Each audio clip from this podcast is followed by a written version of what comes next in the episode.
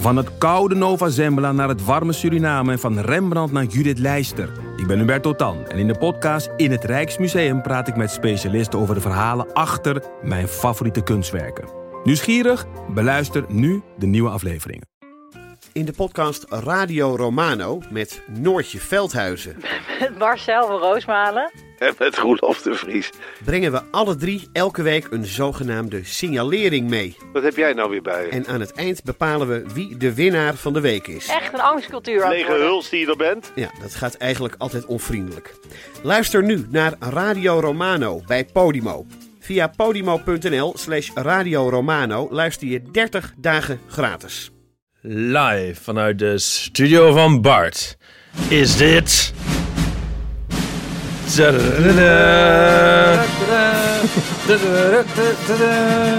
Iets met blazers en een showtrap.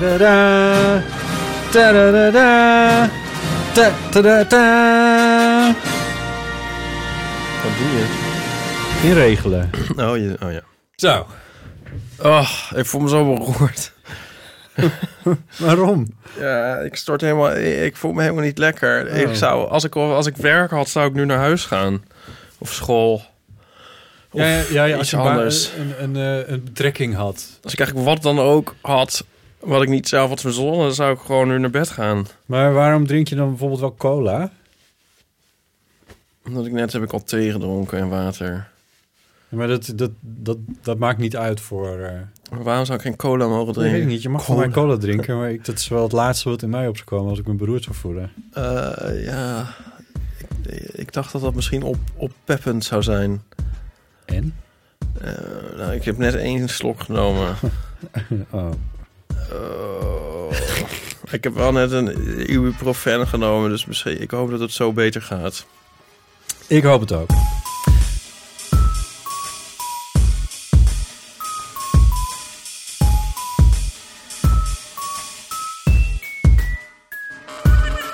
Welkom bij het Deel van de Amateur nummer 74. Deze keer met Ipe Driessen Ha- Hardo. en ondergetekende. Mijn naam is Botte Jellema. Ehm zullen we gewoon eh, without further ado... Oh, nou, dit is wel heel erg uh, without further ado.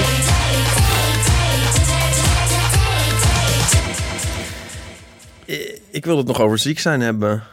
Oh, Over dat dat helemaal niet meer leuk is als je dus ZZP'er bent. Nee, als je niet ZZP'er bent, is het onwijs leuk om ziek te zijn. Nou, het kon wel eens leuk zijn.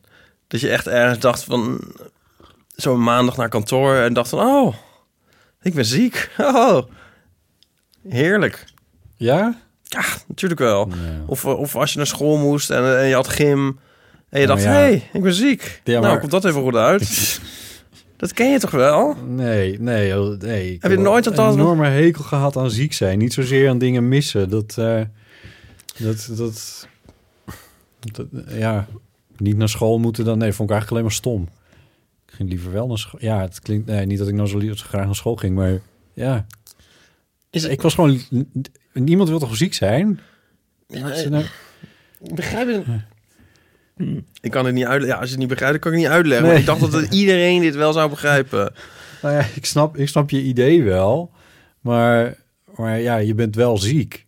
Ja, maar goed. Ik bedoel, als je op een kantoor zit waar je niks zit te doen, dan is ook niet alles. Dan kun je beter ziek in bed liggen en dan nog wel net een beetje stripboeken lezen en een muziekje luisteren of zo. Ja, ja, Nou ja, oké, het is aan jou niet besteed.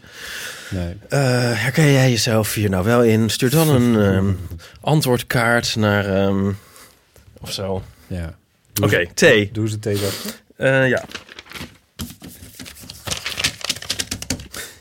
Niks. Heb je afgelopen week iets nieuws geleerd? Oh. Ehm,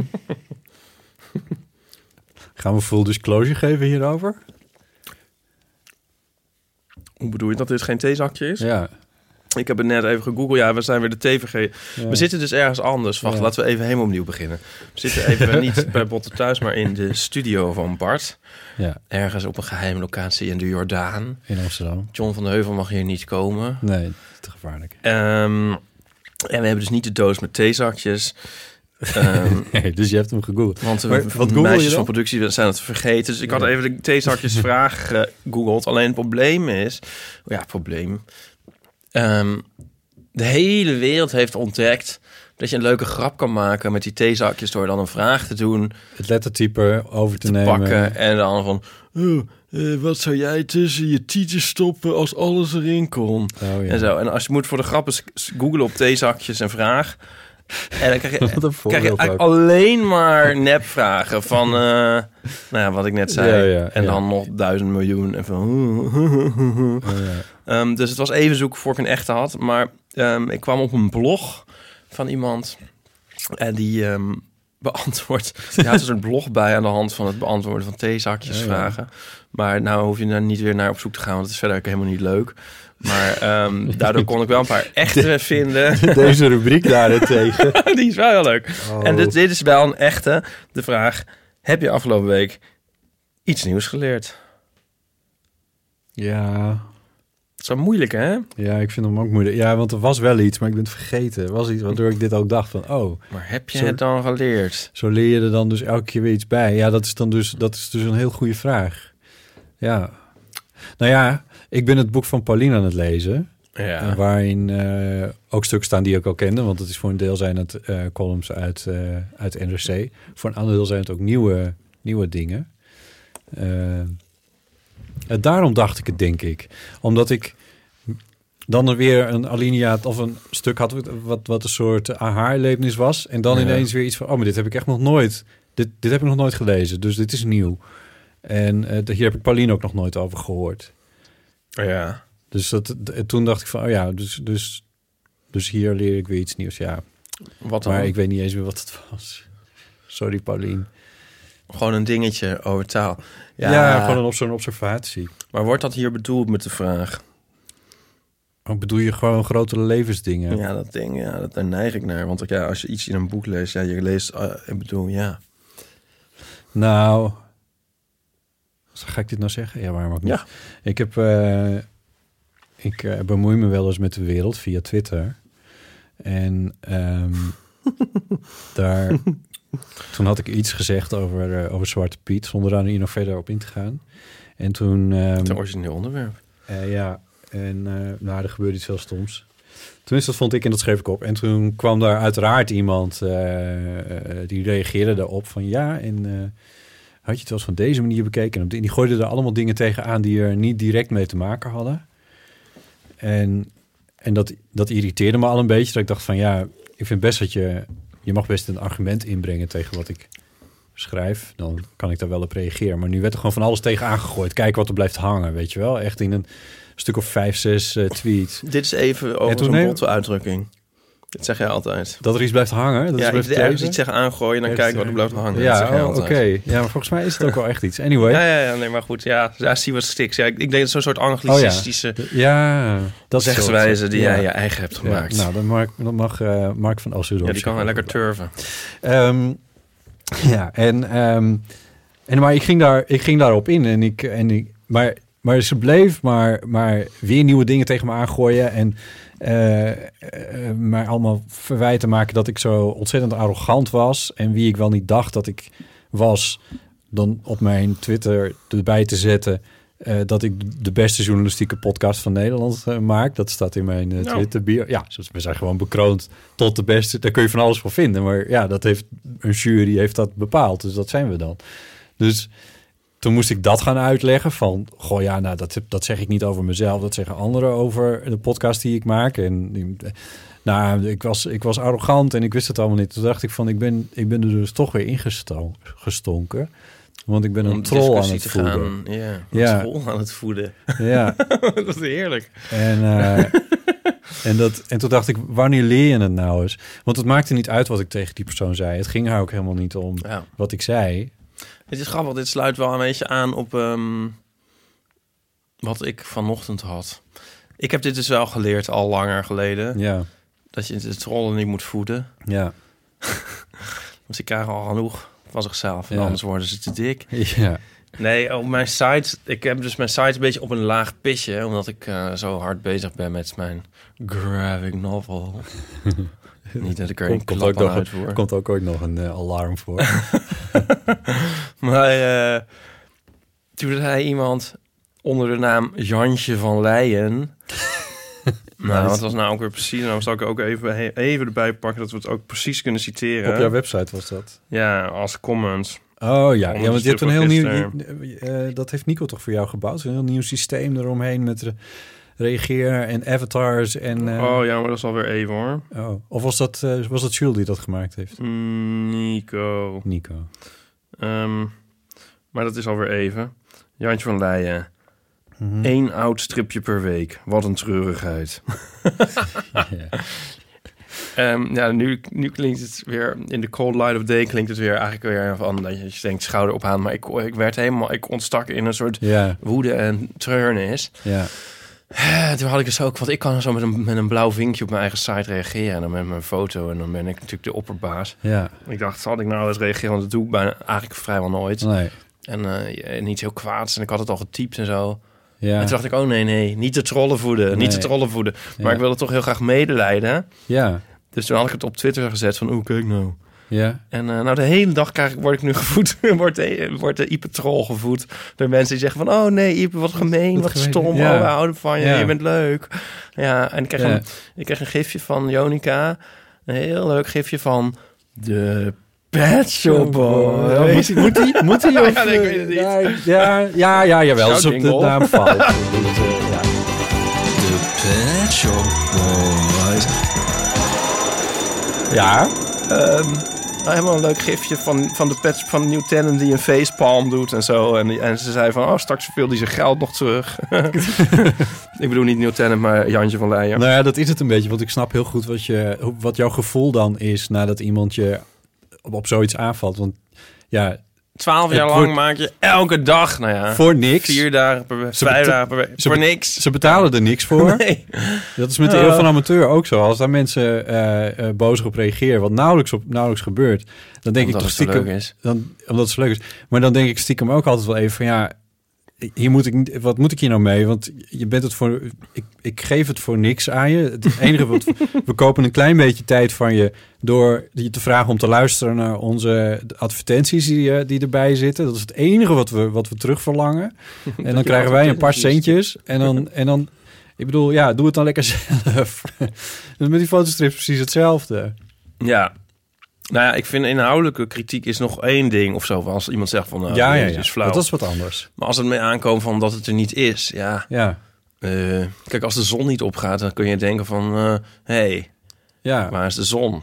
Ja, maar ja, zoals daar je niet voor betaald. dit is misschien niet zo'n hele Nee, goede is. Nee, Maar- Als de pontjes niet varen. Als de pontjes naar Noord niet varen. Ja, dan Ja. denk je, wow, is mijn pontje. Maar Die zijn ook gratis, vertel ik even voor de rest van Nederland. Of ik kan ook me nog voorstellen dat je het jammer vindt en zegt, oh, ik, vind, ik mis het wel. Of zo. Ja, Dat zou een soort motivatie kunnen zijn voor mij. Motivering, hoe zeg je dat? ja. ja je kan het ook Ja. anders, anders formuleren. Maar ehm, anyway, Wat heb jij geleerd? wat heb ik geleerd? week? Ja, nou, ik denk dat ik gewoon... Daarom heb ik dus... Kijk, wat een voorbereiding. De meisjes Mhm. van productie hebben dus eh, mijn agenda klaargelegd. Zodat Ja. ik kan kijken wat ik de afgelopen week Wat je gedaan had. eh, gedaan heb. Ja. Zodat ik kan kijken of ik iets geleerd heb. Mm, nee. Even denken. Heb ik iets geleerd? Ja, heb ik iets geleerd? Ja. Tik, tak.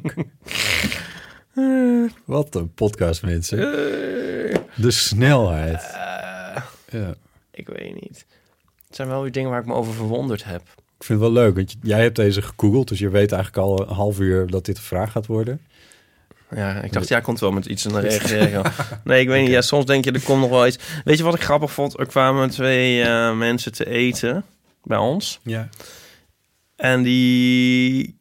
En Nico had zo ongeveer een hele slijterij, zeg maar, in huis gehaald. Oh god. Ja.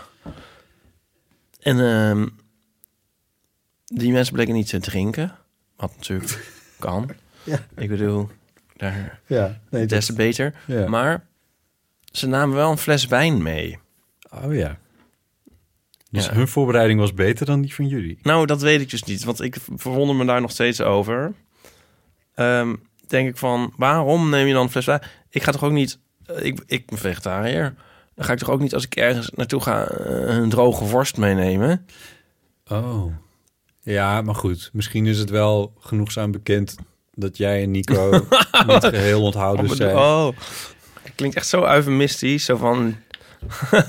ja, maar ja, alleen ik, het, eigenlijk kun je dus, je kan beter iets te dingen meenemen dat je dan ook zelf kan nuttigen, want, want, want het was een soort eigenlijk Oh, totaal ja. onvoorzien dat zij niet dronken. En dan was er nog zo één bodempje lauwe cola zonder prik stond dan nog ergens achter, achter een kast was dat gevallen. wat er in huis Ja, zo'n beetje. Oh, God. ja, nee, ja. ja, ik drink dus ook niet veel, dus- maar ik neem dus ook altijd wijn mee naar feestjes. Wat dus Ja. bedoeld is voor anderen om op te drinken. Ja, ja. Ja, daar moet ik misschien ook mee ophouden dan, hè? ja, Maar ja, dan, dan ziet het er weer uit alsof je iemand iets geeft... zodat je zelf wat te drinken hebt. ja. Nou, als iemand hier nou een oplossing voor heeft... ja, twee drankjes geven. Vroeger had je een soort, een soort pakken. Nou, vroeger, hoeveel, hoeveel jaar geleden? Het waren een soort van die, van die pakken sap met een soort bizar luxe uitstraling in de Albert Heijn. Met zo helemaal zwart, want dat is luxe. Ja. En dan eh, met, eh, weet ik veel, mango sap met een vleugje cayennepeper. Oh ja, oh, ja. En ehm, dat was heel erg lekker. En dat vond ik iets wat je wel mee kon nemen naar iemand. ja, want dat is het ding. Je kan een fles sinaas geven. Ja, of moet je dat gewoon gaan doen. Ja, misschien En ook denken, wel. fuck it. Ik Maar neem een fles sinaas mee. ik bedoel, als je een fles wijn geeft... dan zoek je er eentje uit van...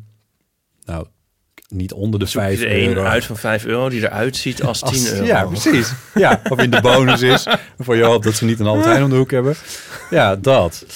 Dus, maar als je ginger ale wil geven... maar daarom, daarom was die, waren die luxe pakken zo Ja. goed, want die waren zwart. Dus die zagen eruit alsof ze heel duur waren. Kruiden Die niet waren van Nederland. Hier ligt een markt Hier ligt open. echt een markt. Ja, dat is toch gek? Dat Ja. dat niet... eh, misschien, maar misschien zie ik iets helemaal op het, over het hoofd. Dat kan natuurlijk ook nog. Zullen we naar... eh, eh, was dit iets nieuws wat je hebt geleerd? Nee. Nee. Nou, Ja, ik denk nee, er komt wel weer iets uit. Dat is dan in ieder geval, eh, in ieder geval iets. Ik weet we alles gaan, al. we gaan naar de... 06 1990 68 71. Vorige keer eh, hadden we een, ehm, f- een, een, f- ja, was het een vraag? Fenne, die had het toen over in hoeverre je zelf, ja, het was een vraag, eh, invloed hebt op de awkward mini coming out. Eh, of je dat zelf ook lading geeft. Ja, ja. Nou, without further ado, daar, heeft, daar reageerde Bram op. Hey Ipe en Botte met Bram. Ik wilde even reageren op jullie eeuwenfoonbeller. Die eigenlijk eh, ons homo's de schuld gaf van eh, eh, dat, het, dat een mini-coming-out soms awkward is. Wat natuurlijk niet zo is. En als voorbeeld wil ik daar, daarom even een super awkward mi- mini-coming-out vertellen die mij recent overkwam. Ik stond te praten met een man die net een camera had gebracht naar mijn werk. En er kwam een collega langslopen die die middag afscheid had genomen. En die riep nog iets van... Oh Bram, er staat nog een cadeautje voor je op je bureau. Waarop die man naar mij keek en zei... Oeh, vindt je vriendin dat wel goed? dus nou, jullie weten wat dan de opties zijn. Je kan het eh, weglachen en er snel overheen praten. Of je kan zeggen, ik heb geen vriendin. Wat ook echt zo is, maar wat niet goed voelt voor als je in een relatie zit op dat moment. En je kan natuurlijk gewoon helemaal uit de kast komen. Eh, ik was eigenlijk van plan om het weg te lachen. Eh, maar naast mij stond mijn snuffelstagiair van die week. Is een middelbare scholier die een weekje met mij meeliep op de redactie. En die keek mij aan zo van... Haha, hij, hij weet niet dat je gay bent. Wat ga je nu zeggen?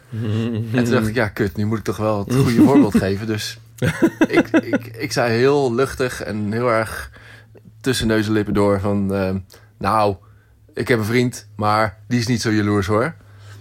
Ik dacht, dat heb ik lekker opgelost. Maar die man die schoot helemaal in een soort stuip. Die heeft echt een minuut lang staan bijko- bijkomen van zijn eigen vergissing. En van het feit dat ik dan homo zou zijn. Dat had hij toch ook niet gedacht. En eh, nou, het werd, het werd door hem super ongemakkelijk. Door zijn reactie. Maar ook al door die vraag. Want wat, wat denk je nou te bereiken met die vraag? Want vind je vriendin dat wel goed? Ja. Als ik, als ik wel een vriendin had gehad, was het niet grappig geweest. Als ik hetero was geweest, maar geen vriendin had gehad, was het ook ongemakkelijk geweest. Dus het is hoe dan ook de hetero die het hier ongemakkelijk maakt. Ja. Voor de duidelijkheid. En ten tweede over twee vaders van Kinderen voor Kinderen, Oh ja. Ja. waar ik werk. Ja. Ehm, ik snap dat je vader zingt en dat het grappig is. maar in, ook al in die tijd hadden we al kinderen uit het hele land. Inmiddels komen ze echt uit het hele land, zelfs uit Friesland. Maar ehm, wat heel grappig is, als je naar twee vaders luistert... ik heb zelf wel een beetje een R... ehm, hoor je dat ze de tip gebruiken die wij nu nog steeds wel eens aan Gooise kinderen geven. Namelijk om de R gewoon helemaal niet te zeggen. Eh, we hebben bijvoorbeeld nu, nu een hit eh, Niets is cooler dan kerstmis. En als je dan gewoon kerstmis zegt, dan heb je daar niet zoveel last van. Bij twee vaders hoor je dus dat Terrence, die jongen, de hele tijd zingt... Ik heb twee vaders, twee echte vaders. En het koor hoor je daarna ook zingen... Hij heeft twee vaders, twee echte vaders. Dus dat is dan wel weer grappig. Ja. Doei. Doei. Dankjewel, Bram. Soms stoer en ook wel streng, maar we hebben het heel fijn. Het was Bam de Wijs. maar, Bedoeltje. Van kindeun voor kindeun. Ehm, ik vind ook dat je... dus- We kunnen, ook, eh, kunnen we meer jingles en geluidseffecten... Ik vind dat ook als we gecorrigeerd worden, wo- worden... Door iemand van de VA. dat er dan een zweepslag of zo onder moet. Ja. Maar kan dat niet? Eh, ja, nou laten we dat maar niet doen. Dus ik me helemaal nog geluk. eh, wel een lot to take in. Is dit, ik moet ook weer denken aan een bericht van vorige keer dat wij eh, veroordelend en uh, wat waren we nou ook alweer? Als wij gezonde gasten. Oh ja, zonder gasten. Dan zijn we altijd heel, uh, heel hooghartig en, en hooghartig. veroordelend. Ja. ja. Zullen we nu gewoon af en toe even sorry zeggen? Dat is misschien wel, best, wel ik, Dit klonk misschien ook weer zo, terwijl ik dit is echt een heel fijne bijdrage vind. Zweepslag. ja, oh, nee, maar, nou goed, nee, nee, maar Bram corrigeert het. Maar ja. anyway, hij heeft natuurlijk gelijk, ja. Ja, um, ja en maar... ik vind eigenlijk ook dat hij wel... Want dat is een, dat is een curieus punt. En hij legt wel even een vinger op een zere plek. Ik denk niet dat het in alle gevallen zo is. Maar hij zegt van... Um, dat het van... Ja, Fenne die beweert dan dat het de, de schuld van de homo's is. Ja, dat is wel een beetje dat, gechargeerd gezegd. Natuurlijk. Maar in, in dit specifiek voorbeeld wat hij nou net geeft... wat echt inderdaad een super awkward coming out is... niet eens meer mini... Uh, was het wel, ja, we gaan er even vanuit dat die man dan hetero was, maar was het niet, lag het in ieder geval niet aan uh, Bram. En kon hij het uh, ook niet van tevoren ontladen, want dat is waar Fenne het uh, over had. Ja, maar dus, je, als, als tip kun je natuurlijk wel een soort, wat zij zei, nog aanhouden van... je hoeft het zelf in ieder geval weer niet ook weer moeilijker te maken dan het is. Nee. Maar het, dat het hele mechanisme bestaat, komt natuurlijk wel door een soort vooroordeel over vanuit hetero's. Ja, ja, ja. Zij had toen dat voorbeeld van dat jongetje, ik meende in een ja. zwembad, dat uh, die iets kwijt was geraakt. Waarna uh, zij had gezegd van, oh, maar dan moet je even je vader en je moeder vragen. En erop het jongetje zei, oh, maar dat kan niet, want die heb ik niet. Ik heb twee moeders. Ja. Of vaders, dat weet ik niet. Ja. Of moeders, volgens mij. Ja. Uh, waarmee het jongetje uh, in wel het hele ding ontladen. Dus ja. ja. in sommige gevallen kan het goed gaan. Maar ik weet ook niet wat er gebeurt. Ik heb trouwens altijd zo... Ik durf dat nooit te vragen. ik durf nooit het begrip ouders te invokeren... omdat ik altijd bang ben dat er misschien iemand dood is. Oh, ja. kan ja, dus bij wel. iemand van zeven is het risico misschien wat kleiner. Ja, maar dan is het wel... Als het dan wel zo is, dan is de payoff nog groter. Nee, maar bij, ou bij oudere mensen inderdaad. Ja. Woon je nog thuis of zo, weet ik veel, dat soort oh, dingen. Ik vind, ouders durf ik eigenlijk nooit over te beginnen, bij wie dan ook. Ja, nee, ja, maar dat is ook moeilijk inderdaad, want je kan ook niet... Ook, ik heb het ook wel eens gedaan, dat ik dan... Leven je ouders nog? Dat is dan ook zo'n ineens zo'n heel existentiële crisisvraag. Ja, dat is ook een soort vraag van, van... Dat is ook een soort van, je ziet eruit als 50, dus ik ga ervan uit dat er misschien al één is omgevallen. Ja, ja zoiets. Ah. Nee, ja, ik geloof dat ik iemand van in de 30 vroeg, uit, uit een soort veiligheid, zo van, ik wil niks maar aannemen. Maar er is inderdaad ook geen oplossing voor, eigenlijk. Nee. Dit doen we eraan denken dat wij het afgelopen weekend, wij zijn Nico en ik, hebben we fotostrips gemaakt met bezoekers van beeld en geluid. Ja. Oh, ik dacht dat jij je graphic novel aan het werken was. en, um, en daar kwamen dan gezinnen ja. en zo in allemaal samenstellingen. En dan is ook één voortdurend gissen naar hoe de- onderlinge relaties. en dat is ook zo moeilijk. En hij had hem zo stripjes. En die kon je dan zo... ehm, er was één stripje, ze konden dan een scenario spelen, naspelen, zeg maar. Ja. En dan fotografeer en regisseer ik dat. En dan geef ik het- de foto's aan Nico en die bakt er dan een strip van. En er is dan een stripje, dan maakt een kind een... ehm, het is echt gericht op, op gezinnen met, met jonge kinderen. Ja. Dan maakt een kind een selfie. En dan vraagt een ouder van, oh, mag ik er ook op? En dan zegt het kind, wat, jij? Geschrokken. Dit is het verhaaltje. Ja, en dan zegt de ouder van... Ja, schaam je soms voor je eigen moeder of vader. Ja. Maar kan ook tante zijn, of broer of zus, vriendin. Ja. Dat maakt voor het niet uit. Dat maakt voor het verhaal niet uit. En, zo, het gaat dan nog verder, maar goed. Maar Nico past dan dat tekstje aan. En dan, dus dat leidt dus ook wel de hele tijd tot dit Tot soort dingen vraag. van... Oh, oh, Wat zijn jullie oh, van elkaar? vader, opa en zo. dat is zo erg, joh. Er zitten zulke domme dingen bij. Ja. En eh, ja, nou ja, in die zin... Zou hier dan die, die kneuterige formuliertjes ook voor bedoeld zijn... die je af en toe wel krijgt als je met kinderen ergens naartoe gaat? Waar je dan op moet schrijven wat, je, wat een naam is, waar je vandaan komt, wat je leeftijd is... en wat je van die en die bent of zo. Ja, nee, is dat... Ja. Of zit ik nou zelf een oplossing te bedenken? Ja, je moet je, dit, je moet je gewoon een beetje doorheen. Eh, Maar en de- wat ik ook heel grappig vind, is dat er met, met heel kleine dingen zie je dan een soort. Ah, je- ja, zou ik dit zeggen? Een soort wereld van leed. Want dan eh, eh, is het zo van ja, we maken dan ook printjes. Ja, ge- geef nog maar een printje, geef ik dan mee voor zijn moeder. Zegt dan zo'n man. Oh ja. En zo. En eh, hey, hey, ik bedoel, met zo'n klein... Ja, zo'n klein opmerking. Maar dan zie je gelijk van... Oh god, dit is weer een gebroken gezin. Ja, ja, ja. ja, ja, Ja. Nou ja. Oh god, ja. dat is wat. Ja, er is ook voor een bepaald deel van het leed in de wereld is ook gewoon geen oplossing. Dank u wel. Nou, dit op een tegeltje. ja, precies. Oké. Op een t-shirt. Ehm, we hadden eh, een aantal reacties op ehm, het berichtje van, eeuwfoonberichtje van Deborah van de vorige keer. Die het had over de dagbesteding. Oké. Dat deed ze zelf. Ze vertelde er niet bij wat het dan precies was, maar ze zei dat ze daar wat moeite mee had om tegen anderen dan te zeggen dat ze dagbesteding doet. Zij was aan het opkrabbelen uit bepaalde problemen die ze had en dit gebruikte ze daarbij. Ja. Maar op feestjes vond ze het ingewikkeld. Eh, we kregen een reactie van Marlies via de eeuwenfoon daarop. Dag Botte en Ipe en mogelijk ook weer een fantastische gast. Ehm, met Marlies. En eh, trouwens, van die gast vind ik echt super tof voor wat een diversiteit aan mensen jullie eh, in de, jullie studiootje hebben. Ik geniet er enorm van. Ik zit nu trouwens nog midden in de uitzending met Mark. Eh, maar ik, ik heb het nog niet helemaal afgeluisterd, omdat ik vond dat ik eigenlijk direct even moest reageren. Ehm, want eh, ik heb net zojuist de kwestie gehoord van Deborah over, ik dacht dat het Deborah was, Ja. over haar, ehm, de term dagbesteding.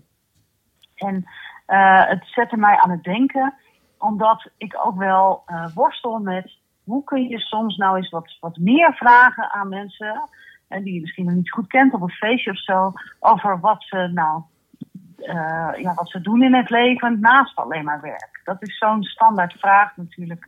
Van, goh, wat doe jij? Ehm, terwijl de meest interessante gesprekken, gesprekken vaak gaan over... Want wat, wat drijft je nou in je leven? Wat, is, wat zijn nou de dingen waar je warm van wordt? Of wat is, waar ligt je passie? Waar ligt je hart? En het is heel fijn als dat hetzelfde is als je werk, maar dat, dat is niet altijd zo. Ehm, dus dus dat, dat zou dan misschien nog een klein advies aan Deborah kunnen zijn. Van gewoon misschien is dat iets wat je kan zeggen als iemand het vraagt van, van goh, wat doe jij? Van nou, ik, ik ben heel erg bezig om mijn life skills te ontwikkelen of zoiets. nou ja, doe daarmee wat je wil. Ehm, maar de vraag eigenlijk die het ook bij mij oproepte is, ehm, dat is naar aanleiding van een ervaring die ik een aantal weken geleden had. Ik was op een feestje waarbij eh voor mij niet heel veel bekende mensen waren. En waarbij ik dus na het gebruikelijke gesprekje van, goh, wat doe jij aan de betreffende persoon vroeg. En wat is nou verder waar je nog warm van wordt in het leven? En toen ik dat had gevraagd, toen dacht ik, nee, dit is niet handig. En het werd ook echt als een soort versierpoging ervaren, terwijl dat absoluut Mm. niet de bedoeling was. Ehm, dus dat ging een beetje mis. Maar anyway, mijn vraag aan jullie is dus van... hoe zou je nou op een goede manier kunnen vragen... naar echt weer de diepere drijfveren van wat iemand heeft? Eh, misschien hebben jullie daar tips voor en zou het ook nog wel normaler worden. Want dat zijn wel hele interessante, boeiende gesprekken. Dus eh, nou, ik zie uit naar jullie antwoord. Ik ga er naar luisteren. En veel succes nog met de podcast. Doeg! Dankjewel, Marlies. Ehm, de vraag is dus: eh, hoe, kom, hoe kom je bij kennismakingsgesprekken achter de diepere drijfveren van eh, zo iemand? Omdat je misschien niet altijd wil hebben over wat doe jij en omdat we vragen wat drijft je. Ik, wil eigenlijk eh, hier twee aannames, wil ik hier eigenlijk even aanvallen. Ja, dat is wel heel hooghartig van je, maar ga verder. Ten eerste dat mensen drijfveren hebben. en, en ten tweede wil ik eigenlijk verwijzen naar die te- tegel die jij net hebt gelanceerd. Maar ik weet nu al niet meer hoe het precies... Maar er zijn natuurlijk, sommige dingen zijn natuurlijk ook niet op te lossen. En ehm, ongemakkelijkheid in gesprekken, uitstaan in eerste gesprekken, ja, Ja. die kunnen we ook moeilijk wegnemen voor de mensheid. Ja. Nou maak je je er wel heel makkelijk van. Dat is waar. Nee, ja, het is, ik, ben het, ik ben het wel een beetje met je eens. Ik denk wel van, jij, d- eh, ik snap het probleem heel goed wat Marlies heeft. Eh, maar er- is maar één weg naar diepere drijfveren. En dat is toch via oppervlakkige vla- vragen. Jeetje, dat kan ook weer, weer op een tegel. nou ja, ja. Het, en en ik, ik begrijp heel goed wat ze zegt. Van, ja, het is zo suf om te vragen van... Wat, wat voor werk doe je dan? Of wat doe je dan in het dagelijks leven? Dat, die, die variant gebruik ik dan wel regelmatig. Wat doe je in het dagelijks leven? Dat is Ja. dan wat, dan wat breder dan eh, wat voor werk doe je. Want soms studeren mensen ook bijvoorbeeld. Ehm, maar daar, daar moet toch wel... Even los van wat jij zegt... dat er niet altijd diepere drijfveren zijn. Dat kan wel iets aanhaken. Hoe zeg je dat? Geef soms een haakje waar je iets mee kan. Eh, wat zijn dan onze drijf? Wat is dan jouw drijfveer? Wat zou, als iemand dat je op de Nou, man af ja. zou vragen? Wat zou je dan zeggen? ja, dan sla ik een beetje dicht. Niet omdat ik ze niet per se heb, maar omdat ik niet... Omdat, omdat het... Je, als je in de positie staat dat je op zo'n vraag antwoord moet geven... tegenover iemand die je nog niet kent... voelt het meteen ook weer heel aanmatigend... om, om, om allemaal hogere idealen over de tafel te smijten. Zo van iets met journalistiek en dat soort dat je dingen. door de drijf, diepere drijfveren... Ja, Is het niet een eh, vlucht voor doodsangst? Ja, bijvoorbeeld. Maar dat is ook niet iets wat je meteen zegt natuurlijk.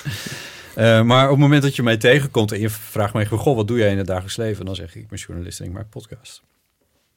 Of ik ben journalist, ik maak radio en ik maak podcast. Nou, dat zijn al drie dingen waar je volgens mij op zich al wel een vervolgvraag uit... Ja, en, dan kom, en als, als het er dan op komt, dan kan ik je ook iets over mijn drijfveren vertellen. Maar dat bedoel ik met dat je dus zo'n zo'n oppervlakkige vraag als van... maar wat doe je in het dagelijks leven? beginnen, ja. Ja, ja dat, eh, tenzij de deal is, weet ik veel, misschien bij een, ja, zelfs bij een speeddate of zo, dan zou ik nog steeds met zo'n oppervlakkige vraag willen beginnen. Niet omdat ik oppervlakkig ben, maar omdat je iets nodig hebt om te. Het kan ook iets, je, het hoeft niet. Ik kan ook, als ik jou niet ken, eh, naar je toe stappen en zeggen van, eh, eh, hey, je drinkt eh, suikervrij cola. Is dat nou wel lekker? Dan heb je, dat, dat is ook een stomme, oppervlakkige vraag. Maar misschien komt daar wel een gesprekje uit voort. Ja, je, hebt een in- haakje In communicatie loop- eh, riskeer je nou eenmaal altijd het risico Ja. op je bek te gaan. Ja. ja, of afgewezen te worden. Of iemand heeft geen zin in, in een gesprek. Of niet in een gesprek met jou. Dat kan ook. Ja, maar... Ken je, ken je die... eh, ik heb het al eens verteld, deze, dit, dit litteken... dat ik een keer eh, met een heel knappe jongen had staan praten een halve avond. En ehm, de volgende dag toen zag ik die weer toevallig op een feestje in Paradiso. En ik zo enthousiast zo erheen van... Hey! En hij zo... "Eh, ja, leuke openingszin. Oh, nee. leuke openingszin. Er zijn twee dingen misgaan. Eén, hij wist niet meer dat hij, gisteren, dat hij gisteren ook nog met jou had gesproken. En twee... Ja, wat is dat de meest botte is- opmerking ja, ever? op gewoon alleen ja. maar een... Nee, dat- hey! Oh, dat kan echt niet. Dat kan echt niet. Maar goed, dat is Ja, dus een beetje... maar dan je- is het ook wel klaar. Dan weet je ook wel meteen waar je aan toe bent natuurlijk. Het ligt ook niet meer aan jou. Nee. dat is natuurlijk ook nog eens een keer zo. Ja. It takes two to tango. Ja, maar goed. Maar dat is wel een beetje... Ja, dat, dat eh, zit er wel soms, zit dat erin. Ja. Ja. en ik kan ook wel... Want dit soort ervaringen, die, dat doet wel even pijn namelijk. Het is wel een beetje een... eh, ja, ik weet niet. Je moet zoiets ook meteen pareren natuurlijk met eh, iets. Ik heb me nog wel nader verklaard, maar daar heb ik het wel bij gelaten. Ja, maar ja, daarom zijn natuurlijk ook al die apps er en zo... om eh, Ja.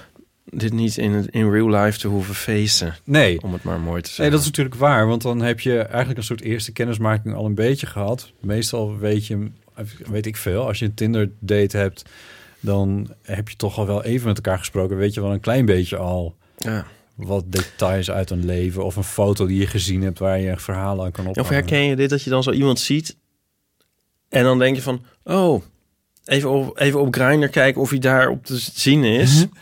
en dan zo, eventueel kun je dan daar op gedag zeggen. En Hey, bij een ik herkenning daar kun je zeggen, oh hey, dan ben jij. Ik zag je oh, net, grappig. eh, ja, dan heb je ook een beginnetje. Ja, ja, maar dat is toch super triest. Je kan toch ook denken van, van oké, ik ga gewoon nu gedag zeggen. Ja. Ja. Ja, maar daar heb ik ook niet altijd de ballen voor om dat eh, voor elkaar te krijgen. Zie je maar. Ja. Nou, als mensen een goede suggestie hebben voor, ehm, hoe noemen we dit? Openingszinnen? ja. ook op feestjes, hè? Het hoeft niet, hoeft niet altijd over versieren te gaan. Gewoon ook op feestjes waar je staat. Tweede zin. Een feestje van een collega waar je... Waar je Ik heb nooit zo- zo'n soort feestjes. Nee, maar ja, je, je hebt ook niet, niet werk waar je je ziek kan melden. Dus, eh, maar er zijn ook mensen Ja. die wel collega's hebben die dan ineens op een borrel staan en, en ineens iemand van de afdeling ehm, Ja. what have you. Ik, zie, eh, ik zie dan- gelijk dan Michel Wellebeck boek voor me. Dat hij dan zo'n feestje met zo'n vol haat voor de wereld en zichzelf ja, en zo. en En dan- dan, zo op zo'n feest Ja. staat en dan denkt van hierna ga ik naar de hoeren en zo. Ik heb nooit zo'n feestje. Nee, ja. Nou, zulke feestjes zijn er dus wel. ja, En als iemand daar mij daar een keer voor uit. Oké. Luisteraars, heb je zo'n Luisteraars. feestje? Ja, voor een niet al te hooghartig eh, podcastmaker. en, en, eh, maar als, er, als mensen daar ideeën of een verhaal bij hebben... dan zijn ze natuurlijk van harte welkom om dat even in te spreken op de Eeuwfoon. 06 1990 68. 71. Er is iets misgegaan.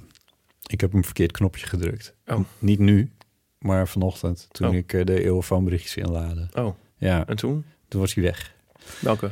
Een berichtje van een inbeller. Oh, Maar ik heb meteen opgeschreven wat ik net had gehoord. oh. Dus bij deze het excuses. parafraseren? Ja, bij deze excuses aan, aan de inbeller. Oh. En eh, ik heb echt zitten, zo hard zitten vloeken achter de opname dat het te horen was via het eeuwenfoontelefoontje, microfoontje weer in de opname. Dus ik moest wat ik had opgenomen ook opnieuw opnemen. Oh ja. Nou, anyway, ehm, dus Oh, mag sorry. ik dan nog iets anders zeggen? Ja? Dat doen we eraan denken. We hadden dus iets van 100 strips hebben we gemaakt in het weekend. En vier strips, die, we mailen ze, geluid, ja? Mhm. ja, we mailen ze dan naar mensen. Die komen gewoon niet aan. Die mensen geven gewoon een, een e-mailadres op dat gewoon niet klopt. Oh ja. Ja. Oh ja, sorry, ik denk aan dingen kwijtraken, zeg maar. Ja, ja, ja. Ja, en dan voel ik me dus heel kut. Zo van, oh, dan heb ik helemaal die strip. En zo met, met, met, met, met Ja. gezellige kinderen en zo. En nu zullen Ja. ze hem nooit zien. Maar dan denk ik ook van, ja, maar wat ben je ook voor iemand... dat je niet eens je eigen e-mailadres weet?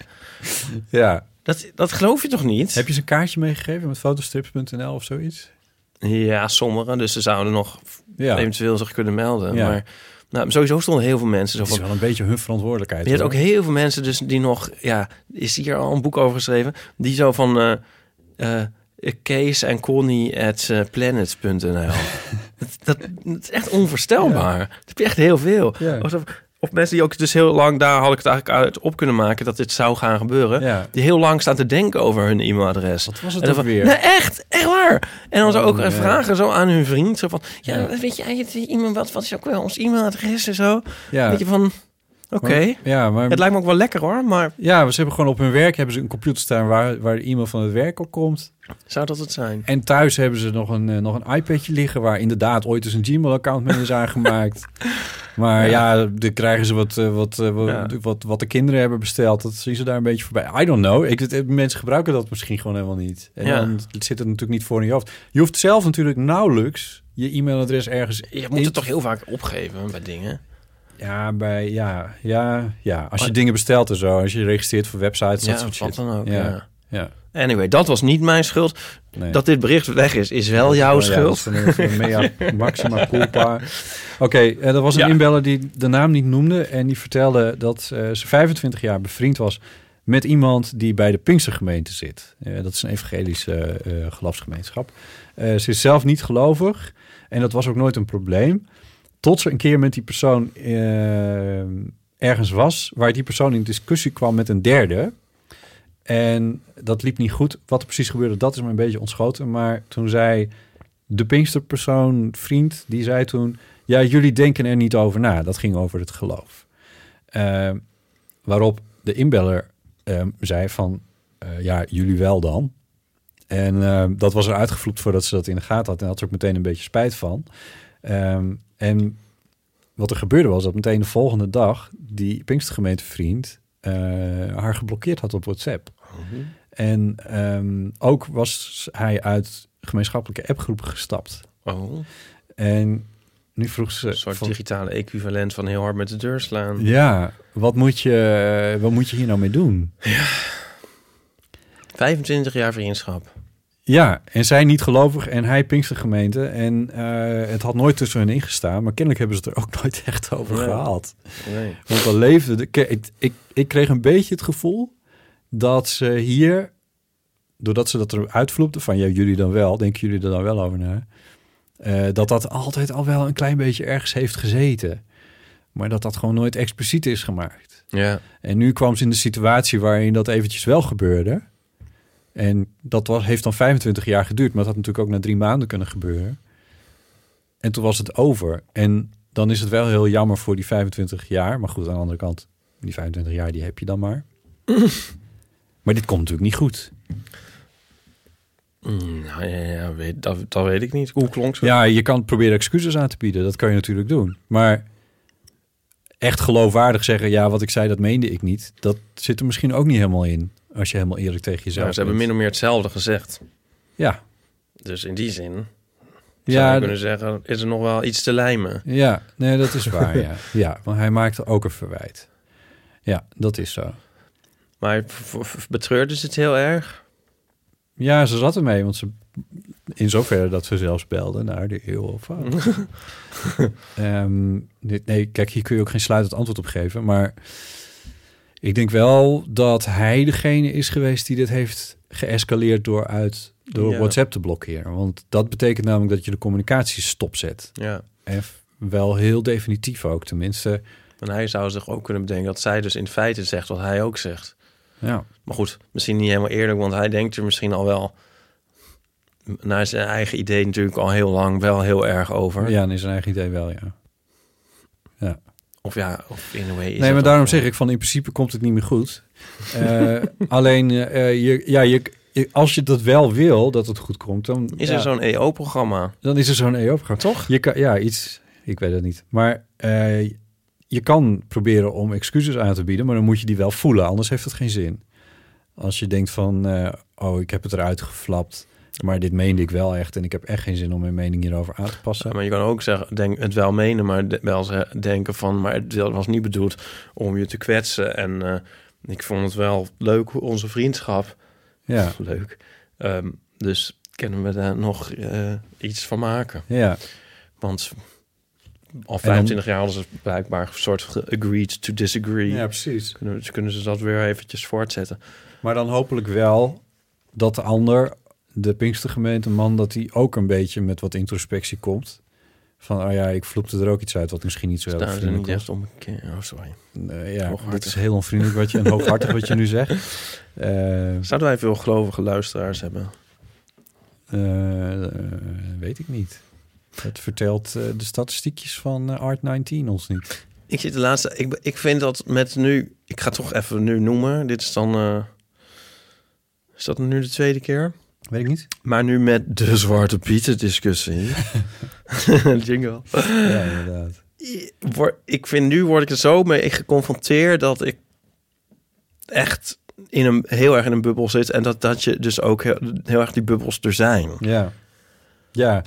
Ja, wat je bedoelt denk ik is... eh, Ik kom dus, ik bedoel, de Pinkstergemeente is ook een soort bubbel, zou ik maar zeggen. Ja, ja. Maar dat er... Want ik schrik er toch elke keer weer van. Maar er is echt een, er wordt af één keer per jaar wordt daar zo'n beetje onderzoek naar gedaan. Hoeveel mensen vinden dat Zwarte Piet veranderd moet worden en hoeveel mensen dat eigenlijk niet vinden. Dat zijn er steeds minder mensen die dat niet vinden. Maar het is nog steeds een overgrote meerderheid. Ik ken het getal even niet uit mijn hoofd, maar het is meer dan 60% van de Nederlanders die dat vindt. En ik heb getallen van in de 80% gezien. Wat echt heel erg veel is. Mhm. Die vinden dat Zwarte Piet zwart moet blijven. En ik zit inderdaad ook in een. Ik ben zelf van mening dat Zwarte Piet moet veranderen. En ik zit ook in zo'n bubbel waar ik van, van mensen die vinden. Allemaal mensen om me heen die ook vinden dat Zwarte Piet moet veranderen.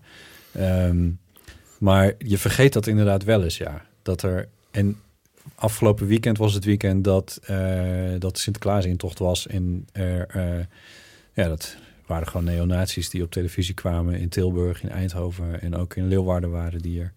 eh, die met echt heel racistische leuzen dan ineens... Ja, ik weet niet, dan zie je dat ineens. Wordt ineens even heel expliciet. Dan word je daar wel even met de neus op feiten gedrukt. Dat is wat je bedoelt, denk ik, hè? Ja, maar ook andersom dat iedereen... Ja, nee, hoe moet ik het nou zeggen? Oh, ik had er zo'n eh, Arthur Chapin gevoel van... ik wil het nieuws niet meer volgen. Ja. Ik wilde eigenlijk... Ik wil eh, er helemaal, ik wil er helemaal uit. Ja. Heb jij dat niet? Ja en nee. Het is, het is zo... Ja, ah, ik kan het gewoon niet aan. Ja, nou weet je, ja. Ik had mij eigenlijk, zoals vrijwel iedereen, voorgenomen van, nou weet je wat, ik heb ooit wel eens een keer gezegd wat ik hiervan vind. Op Twitter, over waar dan ook. Eh, en eh, ik, ik geloof niet dat het iets uitmaakt. Dus ik hou mijn mond er maar over. Ja. Totdat vorig jaar ineens alle Friesen erop werden aangekeken. Waaronder Ja, dat ik zelf ook. zo. Ja, dat heb ik wel zo ervaren. Dus sterker nog, er zijn ook wel een paar mensen die mij op mijn Fries zijn hebben aangesproken. niet. Niet serieus, maar zo grappend. Maar dan toch. Oh god. En, en dan ineens denk ik van ja, dan voel ik toch wel een behoefte om mij weer uit te spreken. Nou ja, daar heb ik net al over verteld wat daar dan eh, onder andere het gevolg van is. Maar eh, ja. ja, dat doe ik wel. Ik heb ook een column op Omroep Friesland. En dan doe ik dat dus ook. En eh, dat heeft mij ook wel op hele boze mailtjes is me dat wel komen te staan. Niet vanuit de organisatie, die, eh, eh, die doen dat niet. Maar luisteraars die hun, hun lidmaatschap op Omroep Friesland willen opzeggen. Dat Oh. bestaat niet, maar Ja. ja, dat is gebeurd, ja. Ja, Sydney heeft dus allemaal doodsbedreigingen ook, zag ik. Ja, ja die had ehm één jongen, eh, relatief jonge jongen, een, een voetballer inderdaad. Niet onknap. Niet, ook niet per se onknap. Voor zover ik dat aan een klein plaatje kon zien. Maar die wel heel serieus iets, eh, die iets zei als van, eh, ja, dat was echt een doodsbedreiging was dat. Ja, ja, dat, eh, maar ja, dat moet je net bij een strafrechtadvocaat doen. Ja, ik maak me al kwaad als iemand tweet van uh, no words strips. Of Ja, een precies. Ja. Maar ja, Nou ja, wat Sydney, ik weet niet of Sydney naar de politie is gestapt en aangifte heeft gedaan. Dat vertelt het verhaal niet. Eh, maar eh, hij heeft wel op Twitter heeft hij dit heel expliciet gemaakt. Dus hij heeft het overal rondgebazuind. Eh, en ja, er was voor die jongen ook geen ontkomen meer aan. Ik geloof dat hij zijn, zijn account ook heeft moeten opheffen. Wat volgens mij wel de milste straf is die je kan krijgen. Maar goed. Ja. maar Ja. denk je, de, de, zeg maar, de groepen bereiken elkaar niet echt. Nou, als het zo gaat natuurlijk niet. Nee. Als maar het, daarom denk ik, voel ik me af en toe denk ik wel van, ja, jemig. Mijn hele timeline, ja, Nou, weet je, ik- staat er helemaal vol mee. Maar ja, het komt natuurlijk niet aan bij waar, waar het dan wel zou moeten landen. Weet je waar het zou moeten landen? Dat is bij het grote midden. Mensen die eigenlijk die, die discussie helemaal zat zijn, die die extreme helemaal zat zijn. En ik, mag ik misschien proberen om hier toch een soort positief draadje aan te Ja. geven? Wat er afgelopen weekend is gebeurd, is dat, eh, en dat is gelukkig ook in veel eh, bij de eh, regionale media terechtgekomen, eh, die heel goed bekeken worden buiten de eh, Randstad. zijn die dat die neonazies en dat eieren gooien en die Hitlergroeten en, en al die vreselijke racistische spreekwoorden die er waren, dat is allemaal op televisie gekomen. Ja. Daar stond tegenover een kick-out Zwarte Piet en alles wat er aan verder aan dingen omheen hangt met eigenlijk heel, ik weet niet of het je is opgevallen, ze hadden van die zwarte borden met heel positieve leuzen erop. Al die leuzen waren positief. In de zin van eh, eh, maak er een kinderfeest van. Of eh, Mhm. ik ken ze even niet uit mijn hoofd, maar dat, dat, dat zag er heel geregisseerd uit. Zo van oké, wij gaan rustig en met een positief idee gaan wij Mhm. demonstreren. En dat is dus vervolgens ook gebeurd. Er zijn nu, er is, er wordt de, de anti-zwarte pietenkant werd altijd heel veel agressie verweten. Dat is nu nergens ook maar een klein beetje aan de hand geweest. Het was met muziek, het was met vriendelijke bordjes, het was met eh, protesten die eh, rustig in de daarvoor bestemde vakken gebeurden. En daar stonden tegenover die neonazies die tegen politiebusjes aan stonden te trappen. En, en eh, die, die voetbalhooligans die eieren aan het gooien waren. Als ik dan denk aan het grote midden wat hier naar kijkt en die hier redelijk neutraal in staat en dan denkt van ja, als ik nou één van de twee moet kiezen, dan zou het wel eens een klein beetje kunnen kantelen in de richting van dat Zwarte Piet toch maar roetveegpiet moet worden. In Amsterdam was een intocht met roetveegpieten. Er, was hier heel, er is hier helemaal niks gebeurd. Voor zover ik weet is niemand opgepakt. Zijn we- Nee. Dus dat- Maar dat, dat, ja, nee, ik vind dat, ik hoop dat ook. Maar kan dat niet gewoon nu? Ja, nee, zo werkt Nederland niet. Maar waar, en, eh, en we gaan het er toch over hebben natuurlijk. Ook, we zitten het er al tien minuten over te hebben. Maar Ik zou het zeggen, ik was van plan om het af te ronden. Vreselijke Mark Rutte. En Ja, die- dat kan en die, natuurlijk en die, echt niet. en die Dijkhoff. Ja. Waar- waarom niet gewoon... Kan een politiek nou niet echt- eens een keer even zeggen van... eh, Dat was echt een Donald Trumpje wat hij aan het doen was. Toen vorig jaar die, eh, die aanslag was van die neonazies daar. Eh, ja, ja, ja. Toen Trump zei, ja, beide kanten doen iets fout. Dit was echt, dit was, dat deed Dijkhoff en Rutte deden dat precies hetzelfde. En dat kun je gewoon, dat is gewoon een politiek verhaal. Namelijk om eh, dat grote brede midden niet kwijt te raken. Er zijn toch helemaal geen verkiezingen? Ik bedoel, toon eens wat lef, altijd doe eens iets. Ja, ja dat, dat ben ik met je eens. Ja. ja. dit was weer drie keer niks. Ja, ik ga het gewoon zeggen. Ik vind echt... Dijkhoff vind ik een enorme flapdrol. En ik vind Rutte onderhand ook een flapdrol. Ja, Zo. ik ook. Ehm, zullen we verder gaan? Ja. Ehm, we hebben namelijk nog meer post Oh. gekregen. Eet je wel je koffiebroodje? Eh, nee, want ik moet even praten. Oh, ja. Ehm, over eh, Deborah en haar eh, verhaal over dagbesteding. Oh, dan eet ik wel even mijn koffiebroodje. Een mailtje van... eh, niet in de microfoon, hè? het is wel een zacht broodje, dus dat is op zich goed. Eh, en je voelt je kennelijk ook zo lekker dat je Het gaat beter. Die ibuprofen is aan het inkikken. Nou, wat goed. wat fijn. Dat eh, doet me deugd. Beste Ipe, Botte en Paulien. Ik zou graag voortbeduren op de vraag van Deborah over het woord dagbesteding. Ikzelf ben 100% afgekeurd voor het, oh sorry, door het UWV. De eerste jaren gebruikte ik het woord afgekeurd zelf ook. Het voelt echter alsof je bij het potje overig hoort. Stempel buitenbeentje. Ik heb van alles uitgeprobeerd. En dan somt ze op. Ik ben afgekeurd voor arbeid. Ik participeer op eigen wijze. Ik ben zelfstandige met beperking. ZMB. Tegenwoordig zeg ik gewoon dat ik werk in een bibliotheek, moeder ben, schrijf of spreker ben. Toch denk ik dat we af moeten van het woord afgekeurd. Daar heeft niemand iets aan. Ideeën? Vraagteken. Groeten van Karen. Eh, ZMB'er slash participant. PS, ik word heel blij van jullie podcast. Dankjewel, Karen. Ehm, ja, ik denk dat je in dezelfde... Ipe schuift de microfoon weer naar Het woord toe. afgekeurd, dat keuren wij af. Ja, heel goed. Eh, heel hooghartig doen we dat gewoon. Ehm, ik denk dat jij je kan scharen achter eh, bij Deborah, eh, wat dat eh, betreft. Het negatieve sentiment over zoiets. Volgens mij, wat jij tegenwoordig zegt, ehm, namelijk ik werk in een bibliotheek, ik ben moeder, ik schrijf, ik ben spreker. Dat is toch prima? Daarmee is het toch wat, is de kou toch uit de lucht? Daarmee vertel je al heel veel. Als iemand zich zo aan mij zou voorstellen van... ik ben moeder, ik werk in een bibliotheek en ik schrijf... dan ben, heb ik al meteen drie nieuwe vragen eh geregeld. Goh, van wie ben je dan allemaal moeder? En waar schrijf je dan zoal over? En in welke bibliotheek werk je dan? En hebben mensen nog wat lidmaatschappen tegenwoordig? Volgens mij heb je het dan wel redelijk opgelost. En hoe is de eh, koffie daar? Is het laatste in mijn hoofd dat je, dat je bij het eh, potje overig hoort. Dat komt dan helemaal niet bij me op. Ehm Annelijn schreef ook...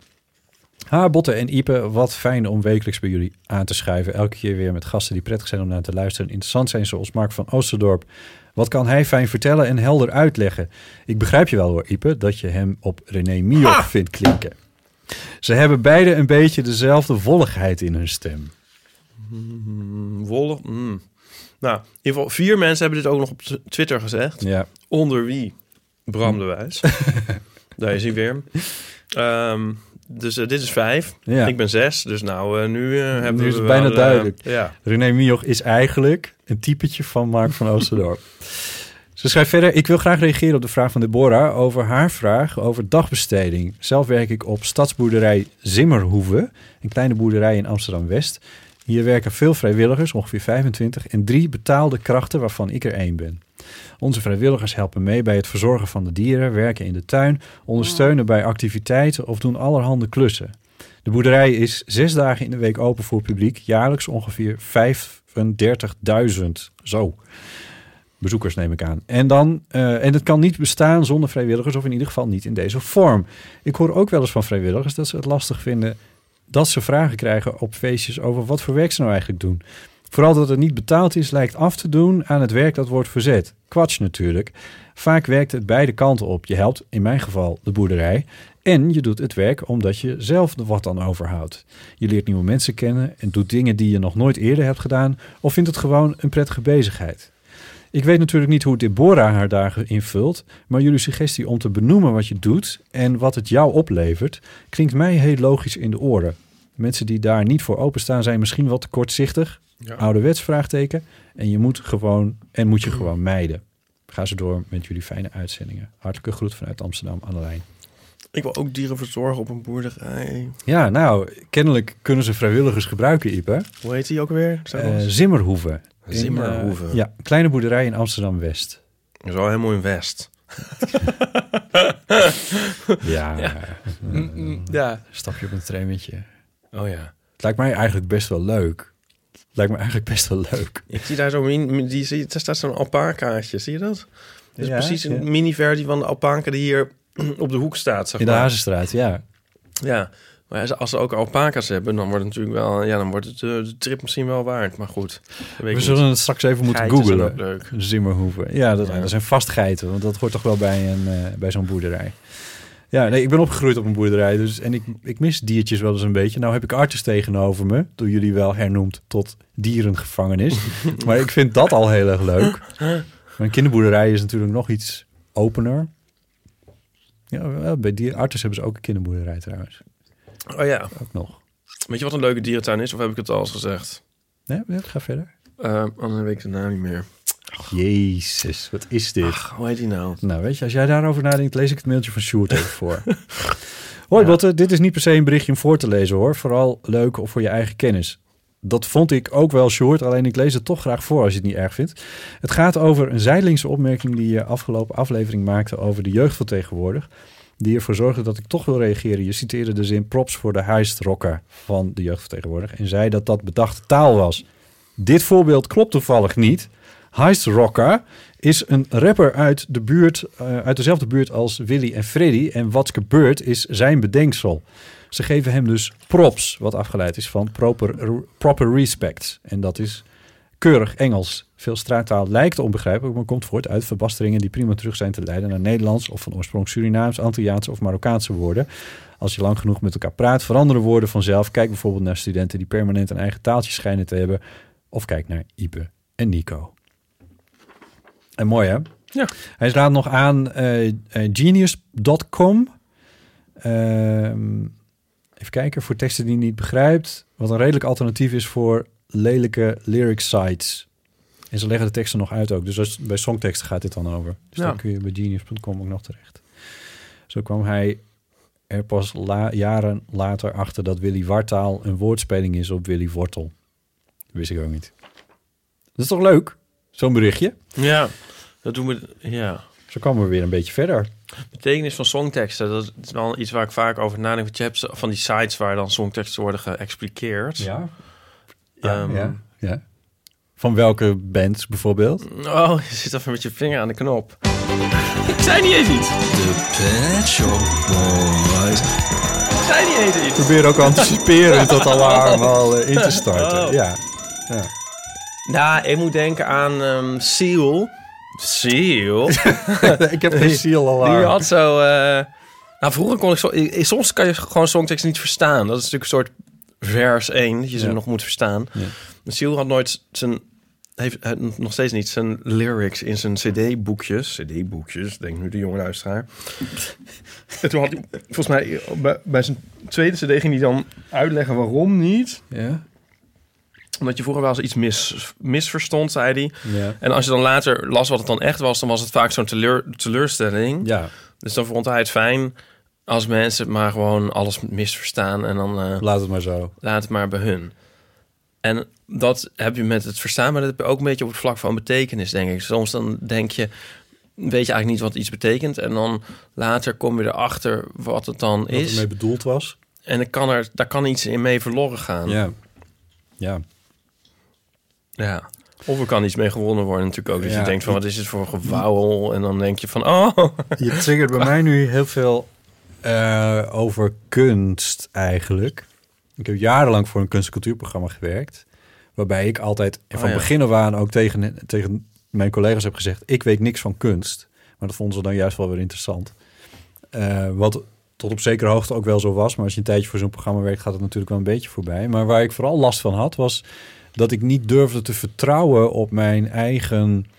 eh, mijn eigen betekenis geven Ja, aan kunst. ja, ja. Dat ik heel, dat merkte ik bij mezelf. Ik was heel erg aan het zoeken van wat vinden anderen hier nou precies van, zodat ik in ieder geval in lijn loop met wat, wat er dan gevonden moet worden. Inderdaad. Eh, dit vond ik heel ingewikkeld. En met, met, onderhand ben ik een beetje zekerder van mezelf op dit gebied. Andere gebieden juist weer niet, maar, maar dit gebied dan weer wel. ik weet nu ook wel veel beter wat ik bijvoorbeeld leuk vind aan muziek en wat, wat waar wat moet doen eh, met, eh, met mij aan muziek.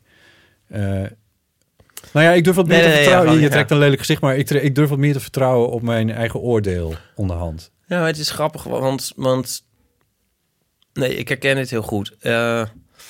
Ja, had ik het nou gezegd in de uitzending? Dit kan ook wel een jingle worden. Dat ik niet meer weet of ik iets al gezegd heb over dat, die installatie in, eh, eh, in, de, in de Hamburger Bahnhof, heet dat zo?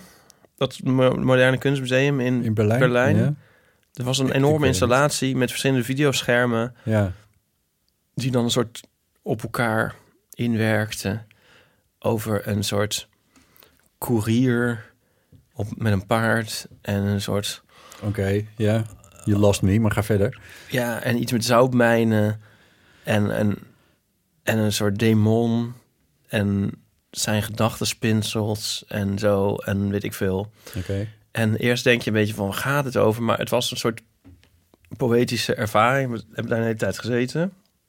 Maar ook wat teksten hingen erbij. En zo. Mhm. En het was heel...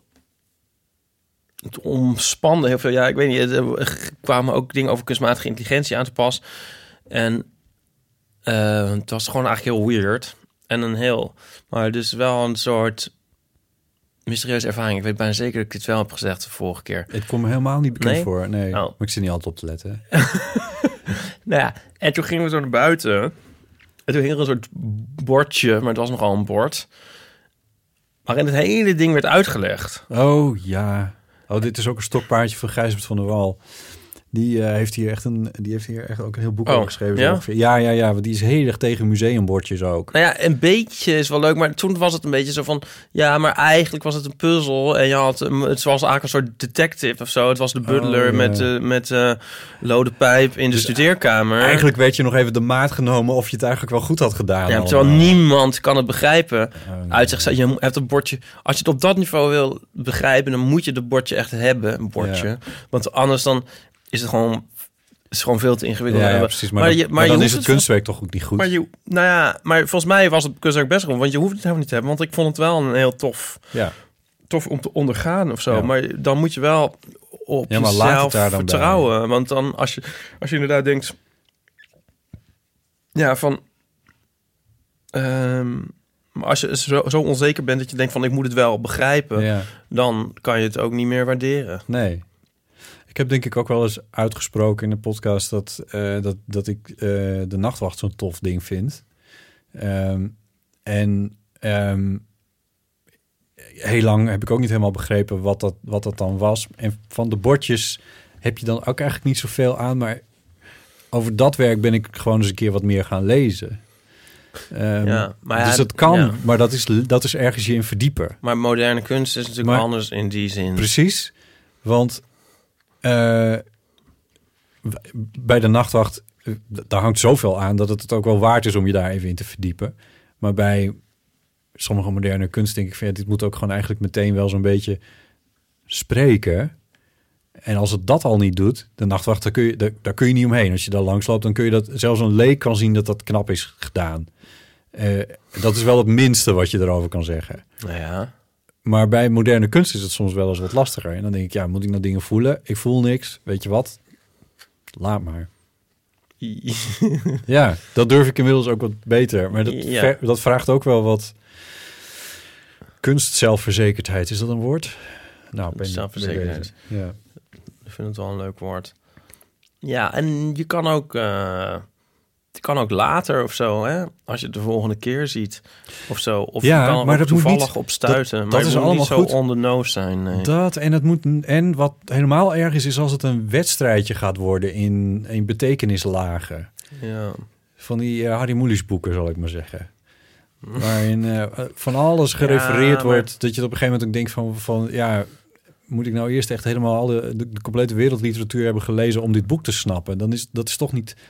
Wat, wat is dan de waarde van al die referenties? Dat, dat, Ik weet niet of ik dat... eh, nou ja, nu literatuur vind ik weer een ander chapiter. ja, dat is het ook. Maar En dan gaat het ook meer om dat... Want de kunstenaar levert over het algemeen iets af. En, dan, en de bordjes worden door iemand anders gemaakt. En een boek is natuurlijk, heeft een auteur. Ja. En die legt er zelf iets in. Dus je kan hoogstens dan de bespreking... Een boekbespreking iets verwijten misschien. Denk ik.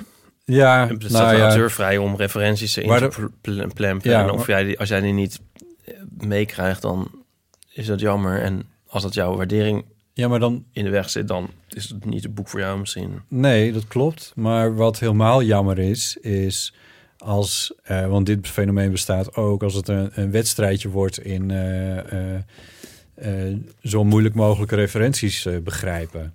En zoveel mogelijk referenties begrijpen. Dat is wel grappig, een referentie aan iets anders. Maar het hoeft niet altijd wat te zeggen. En als iemand het niet helemaal meekrijgt, dan sluit je al die mensen die dat niet meekrijgen, die sluit je eigenlijk uit van jouw werk.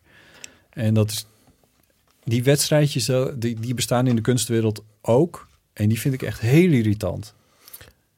Ja, kijk, het kan wel leuk zijn als je... Dit is een heel stom voorbeeldje is... eh, Zo'n die film... Oh, dan gaan we al gevaar weer om mijn bek te gaan. Maar ik geloof dat die. Broken Flowers heet. Van Bill, met Bill Murray. Die gaat dan Moet bij als een ex langs. Ja. Broken Flowers, is het zo? Ehm, en die ehm exes die representeren eigenlijk de stadia van rouw. Ja. Ja. Ik bedoel, dat kan je niet weten. En dan is de film hartstikke leuk. En als je het wel weet, dan is dat wel een leuke add-on. Ja. Wat een lelijk woord. Ja. Ehm, dat is, vind ik, een beetje eh, met referenties. Ja, maar... Als het, ze, ze moeten niet zo zijn dat als je het niet weet... Dan, Dat die film onbegrijpelijk wordt. nee, Zoals maar dat- als je het wel weet, dan kan het wel iets ge- eh, geven. Ja. Eh, zoals dat kunstwerk wat jij in Berlijn zag bij dat station of waar, wherever it was. Ja. Ehm, en I don't know. Daar had, je het, had je dat kunstwerk tot je genomen en vond je het eigenlijk wel vond je het tof. Zonder dat je het ingewikkelde verhaal bij kende. Ja. Dan is het dus wel Ja. een goed kunstwerk. Ja, dat Want- vond ik. Ik vond het een heel fijne, immersieve. Ja, om je daarin te verliezen. Ja, Ja. Ja. Mooi toch? experience. ja. Experience. Ja, maar ik, ik, ik- er is ook zo'n stripboek van eh, iemand die ik dan maar niet bij naam zal noemen. Die heeft heel veel verwijzingen in zijn boek gestopt. Ja. Maar schijnbaar uit angst dat niet iedereen die zou vinden, zit er dan achter een heel soort... Index. Ja, met dat, Oh. waar dat allemaal wordt uitgelegd. Oh. Ja, dat, dat vind ik dus dan een beetje dat ik denk, ja... Ja. Ja. eh, hallo. Ja. Kunstzelfverzekerdheid vind ik een mooi woord, Botten. Dank je. Dit najaar maken we elke week een nieuwe aflevering van Deel van de Amateur. Deze serie die wordt mogelijk gemaakt door Storytel met 1 L. Storytel heeft duizenden audioboeken met duizenden verhalen en die kan jij beluisteren vanaf je smartphone, je tablet of je website Vanaf de website, niet jouw website natuurlijk, maar de website van Storytel. Speciaal voor de Eeuw van Amateur eh, hebben ze ervoor gezorgd dat je deze verhalen twee weken langer gratis kan proberen. Normaal kun je twee weken proberen. Nu kun je Storytel 30 dagen gratis proberen via storytel.nl slash eeuw. En wij danken Storytel voor het sponsor met onze rubriek... Wat een verhaal! En om heel eerlijk te zijn, hebben we nu geen datingverhaal binnengekregen. Oh. Daar hadden we het de vorige keer hadden we het daarover. Ja. Die verhalen zijn nog steeds welkom. Nou, dat weet ik niet hoor. oh. Donder maar op. Maar we hebben wel eentje gekregen die er tegenaan zit. Dus die heb ik maar eventjes Erin geshoehorned. deze heb ik maar in, in geslide. Ehm, eh, Is die leuk? Het is Teun. Het is Teun! Ik zit op het puntje Hey van mijn Botte stoel. en Ipe, Teun hier. Een tijdje geleden hoorde ik dat verhaal van Nico over troubles, over trio's. En eh, nu voelde ik me lang niet de persoon om daarop te reageren. Maar om eerlijk te zijn, ik vond zijn eh, verhaal zo lief en oprecht en herkenbaar... dat ik het eigenlijk te jammer vond dat er maar steeds niemand op reageerde. Hm. Dus toen dacht ik, nou, eh, dan ik maar. Eh, nu had ik al eens verteld dat ik biseksueel ben. Eh, dus je zou denken dat een trio met een man en een vrouw... dat dat letterlijk en figuurlijk de natte droom is. En het is ook zo. Nu was ik zo'n tien jaar geleden echt intens verliefd op een jonge Bouwe heette die. Was knap en pianist en superleuk. Liefdesbrieven geschreven in het geheim en alles. Maar was natuurlijk hetero, dus het werd niks. Eh, gelukkig kreeg ik daarna een hele leuke vriendin. Ehm, en we waren ook een vriendenclub. En op een avond bleef hij slapen en ehm, vroeg hij eh, eh, wonderwel van... zullen we anders gewoon in één bed liggen? Nou, eh, geweldige droom die uitkomt. Ik ga na, in het midden liggen, licht tussen die twee in en begon een beetje te voelen en dingen en te- een beetje te kussen. Eh, dus alles kwam uit, de droom. Maar De kleren.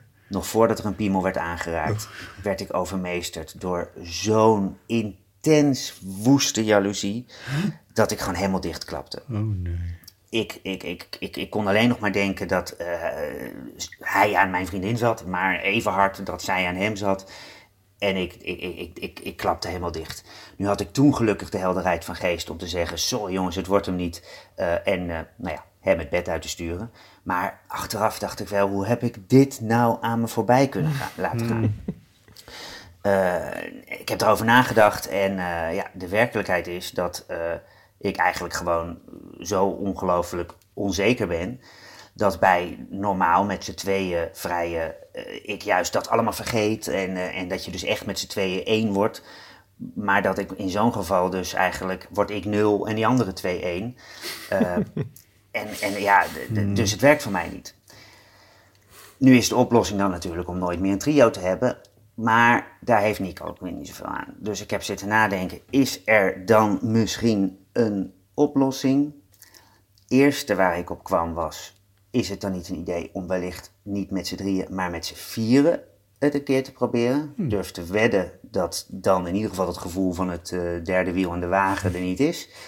Eh, maar goed, als dat dan een beetje te gortig is en desondanks Ipe aannemend dat dat dan in ieder geval een van die drie is, eh, een soort onvermurfbare drang heeft om dit toch nog een keer mee te maken, dan zou ik zeggen, Nico, dwing gewoon af dat jij de regie hebt. De andere twee zijn vast zeker genoeg om eh, dat te accepteren, vinden het misschien ook wel super kinky. Eh, dus spreek af, jij hebt de regie, jij hebt het stopwoord, jij bepaalt wat er gebeurt. En ik denk dat je dan misschien wel ontdekt Hm. dat het eigenlijk reuze meevalt en die andere twee niets liever willen dan met jou zijn. Ehm, dus, ehm, nou, dat leek me nog een tip. Eh, jullie hebben vast genoeg mensen om mee uit te proberen, maar eh, zo niet, dan eh, hier mijn nummer. Dat is 0... Oh, shit. Randje vol. Nou ja, ehm, hoop dat hij er wat mee kan, want ik vond het een super lief verhaal. Nou, succes daar. Doei. Dankjewel, Teun. Wat een mooi verhaal, wat een goede tip. Nou, wat een verhaal. Ja. ehm, Ik hoop niet dat mijn moeder luistert. Ehm, Nico luistert ongetwijfeld en daar is het voor bedoeld. Ja, ik moet misschien als kanttekening bij zetten dat Nico het volgens mij meer had niet over, zozeer over... Ja, ik wil niet... Ik kom hier weer met mijn ijswater, mijn emmer ijswater. Uh, al over een incidentele uitstapje, maar over meer een soort mm, echte relatie, relatie. Ja. dat het dat een koppelrelatie met Een een throuple, trouble ja. relatie. Dus wel Ja. echt. eh, Maar desalniettemin een paar nuttige tips. Ja, ja. En eh, zo. Ja, leuk. Ja, jaloezie. Ja, jaloezie, het is een soort eh, theoretische jaloezie en praktische jaloezie. Hebben we het daar ook al eens over gehad? Nou ja, ja, volgens mij, dat tenminste zijdelings. Zo, maar ik begrijp in ieder geval heel goed wat je bedoelt. Ja. Zo van, je, kan, je, je vindt dat je niet jaloezie zou moeten Ja. zijn, maar je voelt aan je Ja, ja. theewater, voel je dat je dat gewoon wel bent. En Ja, grappig, Teun is daar gewoon... eh, Er zit een, eh, bij heel veel mensen een grote discrepantie tussen. Ja, ja. Ja, Ja. nou ja, daar kan ik mij ook wel iets bij voorstellen. Ik ben nog nooit in die situatie geweest. Maar het lijkt me ingewikkeld. Ja, ook in, eh, je hoeft het niet, ja, dat hoeft niet aan, dat speelt niet alleen met trio's of zo, maar ook bijvoorbeeld in een open relatie of zo, kun je dat ook, eh, kan dat enorm Ja. opduiken, Ja. opsteken. Mocht hij in de, onder het kopje datingverhalen? Nou, nee, maar we hadden toch ook het, al eerder het thema troppels. Ja, dat is maar daar was er zo. nooit in opgekomen. Dus Nee, dit was ja. dan, in het- Ja, daarvoor oh was hij ook heel geschikt. dan eigenlijk... eh, eigenlijk eh, ja, dus dat mocht zeker. Ja. Eh, wil je ook nog een nieuw thema introduceren? Of zeg je, we hebben onderhand wel, wel aardig wat... Nou, we, mo- we moeten natuurlijk wel die sponsor een beetje erin blijven houden. dus Storytel met 1 L. Ja. Ehm, dus laten we maar weer eens een nieuw thema verzinnen. ehm, Die, nou, ik moet denken aan die dierenverzorger op de Ja. boerderij. ja, we- dierenverhalen. Dierenverhalen, Dat is huisdierenverhalen. Ja, ja. Wat heb jij nou? Ja, Hoe grimmiger, hoe beter. ja, ja. Ja. Eh, ja, dieren. Hoe groter, hoe beter. Ik heb volgens mij in de podcast ook wel eens opgebiecht dat ik... eh, Een ezeltje wil ik. vrees en oh, Oh, ja. Sorry. Dat ik vreselijk eh, verdrietig ben geweest om, om de, de dood van een hondje. Heb je dat in de podcast Ja, verteld? we hebben, vroeger hadden wij een, we hebben een hondje gehad op de boerderij. En dat hondje dat liet ik, liet ik uit eh, op de weg. En ik, en ik had hem niet aan de lijn en zo. Oh ja, god, vloog oh hij de nee. weg over. Want hij, moment- Oh, hij liep altijd naast je, oh. behalve als je een haasje zag. En ineens zag je een haasje precies op het verkeerde moment. Toen Oh. belandde die onder een auto. Ja. En daar ben ik echt heel verdrietig om geweest. Dat soort verhalen zou ook mogen. Hartverscheurende dierenverhalen. En we willen Ja. liever Nou, weet ik- ik stoute weet- ik dieren. weet wel, er was toen oh, van, een- eh, oh, je was net de, de, Ja. de, de hoeven van de ezel aan het, aan het wassen. En eh, toen nam je opeens de benen eh, de keuken in. En oh, wat een bender werd dat. Ja. Dat willen we horen. Hysterische dierenverhalen. Vertel maar precies dit verhaal. Zeg maar, de kattenplaatjes van het internet willen wij in de, in de, ehm, in de wat, nou, wat een verhaal. Oh. Ken je dat verhaal voor die, die, die ex die twee hondjes had? Twee schnauzers. Wat, Schnauzer? ja, je zegt schnauzer, Ja, dat klinkt, klinkt het als een heel enge hond. Maar Ja, als je zegt geweer. schnauzertje, Ja. dan het waren dus heel lieve, schattige, volle beestjes. En ehm, die waren altijd samen. En toen was er eentje dood. Wat wel erg genoeg was. Maar toen eh, hadden ze die ehm, in de achtertuin begraven. Niet al te diep. En eentje is weer naar boven. En die andere die zat daar dus de hele tijd bij. En die probeerde die andere weer op te Oh graven. nee. is zo erg. Oh, zo erg. Oh, dan kan ik nog steeds... Oh, nou ja. Dierenverhalen. Ja, zo, we hebben het nu allemaal over de dood. Leuke dierenverhalen. Nee, alle, alles mag. Alles mag. Zelfs de dierenwinkel.